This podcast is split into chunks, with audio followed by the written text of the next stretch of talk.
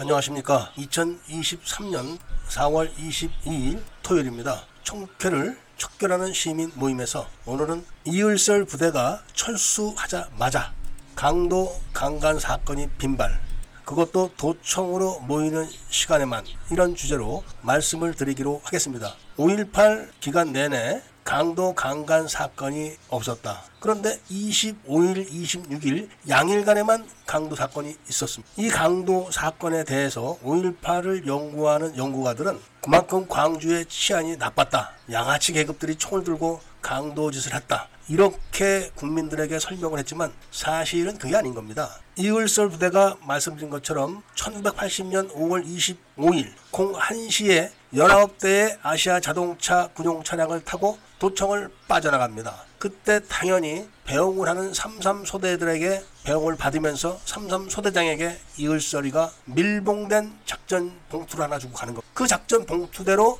25일, 26일 날 준비를 하고 27일 날 전교사 간첩 장성들에 의해서 그대로 집행이 되는 겁니다. 이거를 5.18 연구가들은 전혀 이야기를 안 해준 겁니다. 국민들에게. 그동안 군분교 점령 작전 때 그렇게 난리를 치던 신출 규모란 그런 무리들이 왜 도청 방어 작전에는 단 한 명도 없었을까요? 오직 청소년들만 있었습니다. 이런 거를 언급을 안 한 거죠. 그러니까 그동안 수사 기록 수십만 페이지를 다 읽었다, 연구를 했다, 이렇게 주장했던 사람들이 이런 이야기는 싹 다 빼버린 겁니다. 그리고 검찰 수사 기록에서도 별로 다루질 않았습니다. 이 사건. 그리고 정보부에서 다뤘던 기록에만 이 사실이 기록으로 남아있을 뿐입니다. 그런데 이을설이가 도청을 탈출하자마자 첫 번째로 일어난 사건이 바로 그 유명했던 독침 사건입니다. 도청에서는 독침 사건이 벌어지고 도청 바깥에서는 강도 강간 사건이 벌어진 겁니다. 이거를 3차원적으로 설명을 드릴 것 같으면 도청 바깥에서는 23일 날 이을설의 지시로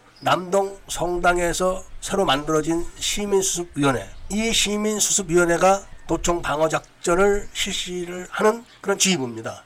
그런데 도청 안에는 이을설 부대가 있었을 때 체포됐던 북한군을 석방시키기 위해서 만들어놨던 학생수습위원회와 시민수습위원회가 있었기 때문에 권력을 그들에게 넘겨줘야 되는 과정이 필요했던 겁니다. 그 과정 중에 하나가 바로 도청 안에서는 독침 사건을 일으키는 거고 도청 바깥에서는 강도 강간 사건을 일으켜가지고 도청 방어 작전 부대를 편성하는 것을 분위기를 잡는 겁니다. 그리고 독침 사건이 있기 전에 벌써 도청 안에서는 강경파 그리고 온건파 이렇게 나뉘어져 가지고 총격전이 벌어져 가지고 시민 두 명이 그때 죽습니다. 그러니까 분위기를 살벌하게 몰고 가는 겁니다. 당연히 온건파 쪽에서 물리적으로 약하니까 강경파에게 밀렸죠. 그리고 도청 안에서 독침 사건이 터져서 어수선하게 만들면서 간첩들을 잡아내야 된다. 이렇게 하면서 분위기를 더 강력하게 옥죄고 바깥에서는 강도 사건, 강간 사건 이런 거를 일으켜 가지고 기동대를 만든다. 그리고 조사를 나가 가지고 막 공포 분위기를 조성하면서 순찰대를 또 만들어야 된다. 이렇게 하면서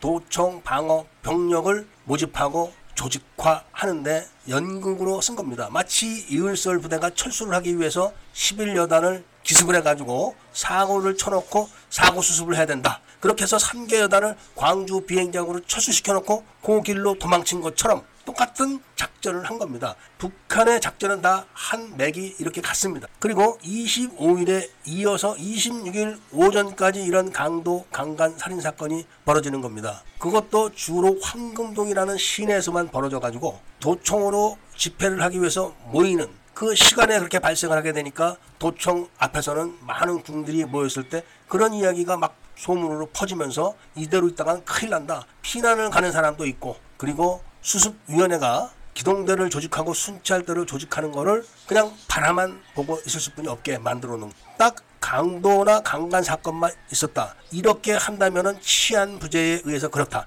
이렇게 이야기할 수 있지만 이게 문제가 아니라 이을설 부대가 철수를 하자마자 그동안 광주 시내를 다 비웠던 경찰관들이 광주에 광주 경찰서와 서부서에 142명이 집결을 합니다. 그러니까 이미 도경도 다 와해가 되고 경찰서장들도 다 지휘부가 와해가 된 상태인데 누구 명령으로 어디 있었다가 갑자기 광주 경찰서와 서부 경찰서에 142명이나 집결했느냐 이게 굉장히 의문시 되는 겁니다. 그러다가 김대중 여단 병력들이 서부서에 가서 여기는 비어라 이렇게 지시를 하니까 서부서에 집결했던 경찰관들이 일제히 경찰서를 다 비웠습니다. 그러니까 광주에 있었던 경찰들은 도경이나 경찰서장의 지휘 계통을 따른 게 아니라 반란군인 김대중 여단의 지휘부의 명령에 따라서 출근도 하고 퇴근도 했고 그 시간에 강도들이 막 날뛰는 것처럼 역할을 해준 건데 그게 전부 다 조금 아까 말씀드렸던 삼삼소대 그러니까 광주 사람들에게는 갱생원 소대로 알려졌던 사람들에 의해서 저질러진 그리고 아무데나 막 가서 벌건 대낮에 강도 짓을 하겠습니까? 그런 정보를 제공해 준 사람들이 누구겠습니까? 그런 정보를 제공받고 그 시간을 기습적으로 이용해 가지고 목격자가 없는 겁니다. 그리고 사람을 죽였어도 무사히 다 도주를 할 수 있게끔 분위기를 주변에서 다 조성을 해주고 단 한 명도 잡지가 않은 겁니다. 그런데 이 사람들이 공통적인 것은 복면을 했다는 거죠. 이 복면을 했던 사람들이 26일 날 저녁 때 일제히 다 광주를 빠져나갔고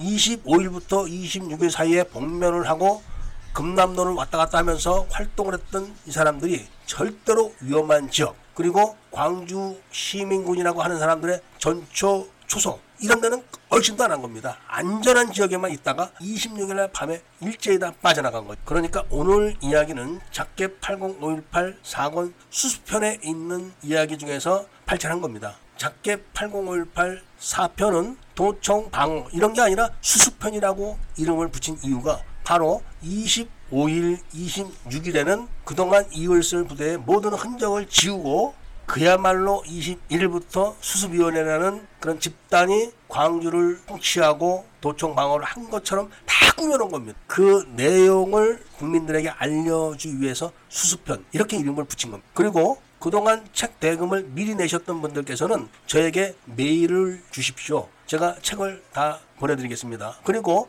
지금 1, 2, 3, 4권을 통합해가지고 보정을 하고 있습니다. 그러니까 전자책 한 권으로 5.18 군사 반란 시작부터 끝까지 모든 내용을 다 알 수 있도록 만들었습니다. 이것만 읽어보시면은 5.18 군사 반란의 본질이 어떤 거다. 이거를 금세 다 알 수 있습니다. 그리고 그 배경을 명확하게 설명해 드리기 위해서 김대중과 청캐 국정원장들 이 책을 지금 집필하고 있고 그게 끝나면 노무현과 금성 사건 조작 이것도 후편으로 또 집필을 할 것이고 마지막으로 문재인과 난수방송 재개일 조작 이렇게 해서 집필을 끝내게 되면은 5.18에 대한 것이 명확하게 다 누구든지 알 수가 있습니다. 모든 증거들이 거기 다 있습니다. 그러니까 그동안 5.18에 대해서 엉터리로 책을 만들어냈던 그런 사람들에게 경종도 울리고 특히 전남대학교 5.18 연구소 그리고 5.18 기념재단에서 마구재미로 왜곡해서 찍어냈던 책들에 대해서 경종을 울리는 의미로 보정 통합본을 발간한 겁니다.